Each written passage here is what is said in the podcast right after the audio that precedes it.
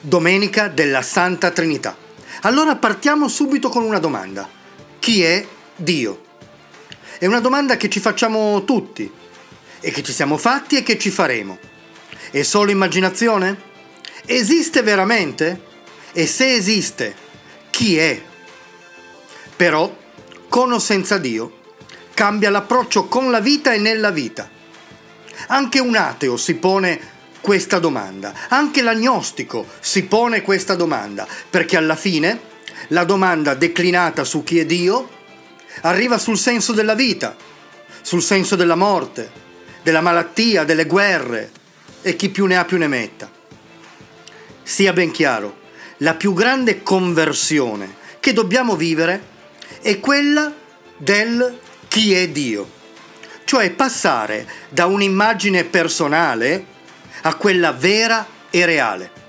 Oggi è molto frequente un'idea sbagliata di Dio, dove c'è un Dio che è una specie di burattinaio da tenersi buono, da non far arrabbiare, oppure da interpellare solamente nel bisogno per risolvere i problemi della vita.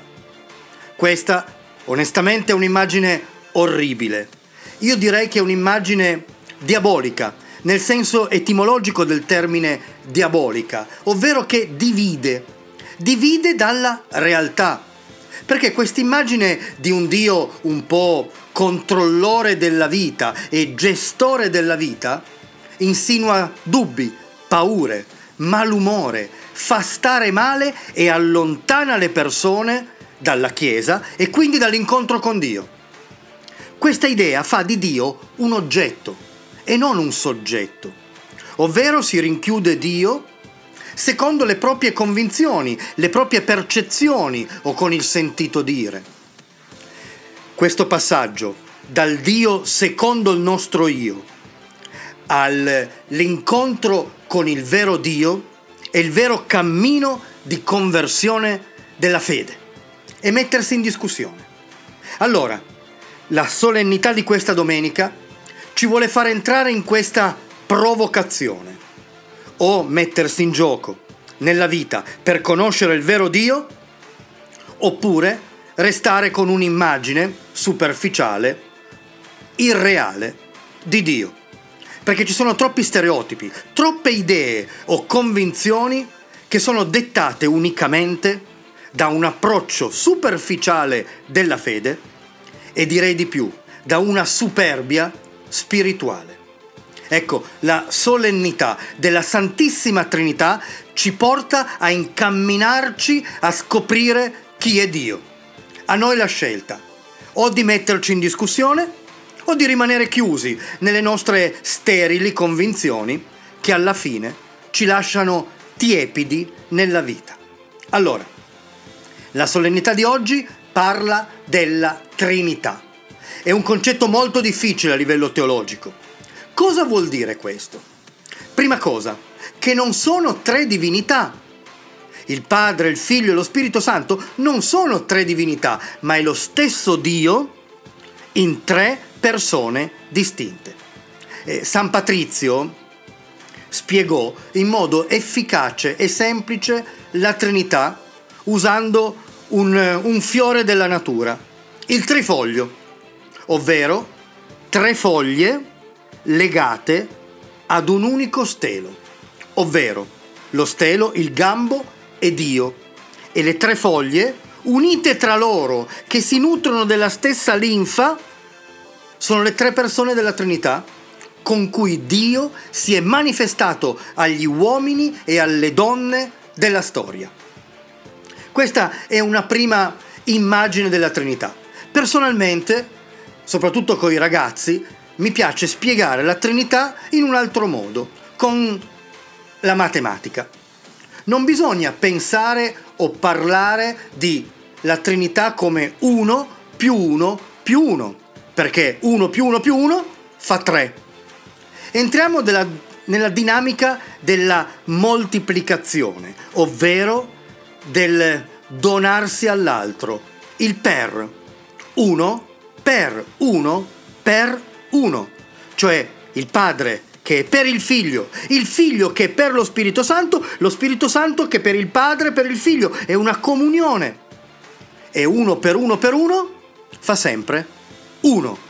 In Dio non c'è una persona che si aggiunge all'altra. In Dio ogni persona della Trinità vive in comunione e per l'altra. Allora la Trinità deve essere esempio da incarnare nella società, specialmente nelle relazioni, come la famiglia, la Chiesa. La Santissima Trinità allora deve essere lo specchio della, tra virgolette, Santissima Umanità. Il Vangelo di oggi e la solennità di oggi ci fanno capire una cosa chiara. La fede si vive nella comunione, nell'accoglienza e nel crescere. Mai camminare nella fede da soli, senza porre domande. Mai pensare di sapere già tutto e soprattutto come vivere la fede. Mai credersi arrivati nel conoscere Dio, ma riconoscersi sempre cercatori di Dio.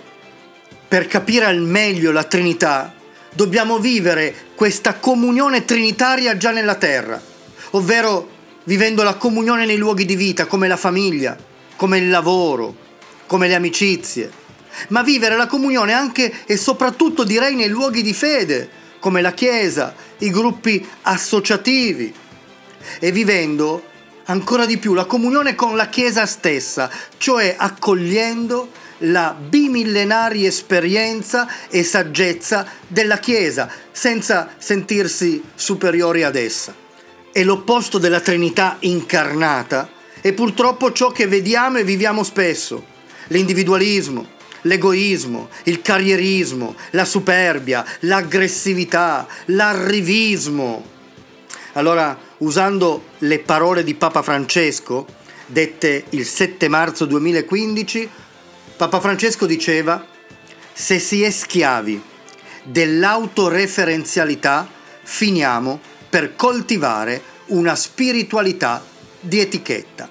Ecco, l'autoreferenzialità è credere soltanto a se stessi, al proprio gruppo associativo, alla propria cerchia di amici, alla fede secondo le proprie percezioni o il sentito dire.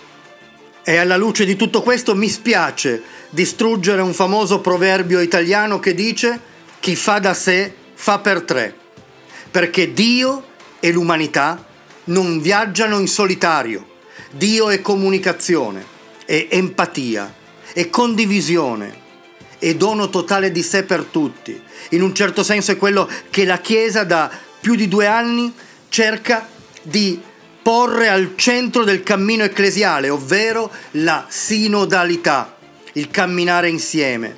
La vita è un camminare per farsi dono e non per soddisfare in modo egoistico e superficiale i propri desideri e i propri bisogni. Noi siamo fatti a immagine di Dio, siamo fatti a immagine della Santissima Trinità. Allora, per realizzarci nella vita come cristiani, come uomini e donne, dobbiamo essere a immagine di Dio, a immagine della comunione, dell'accoglienza, della donazione, della vera fede. Allora, per riassumere, la solennità della Trinità ci fa capire due cose fondamentali. Chi è Dio e come essere veramente cristiani. Chi è Dio? Sono tre persone da sempre viventi e che si sono donate all'umanità.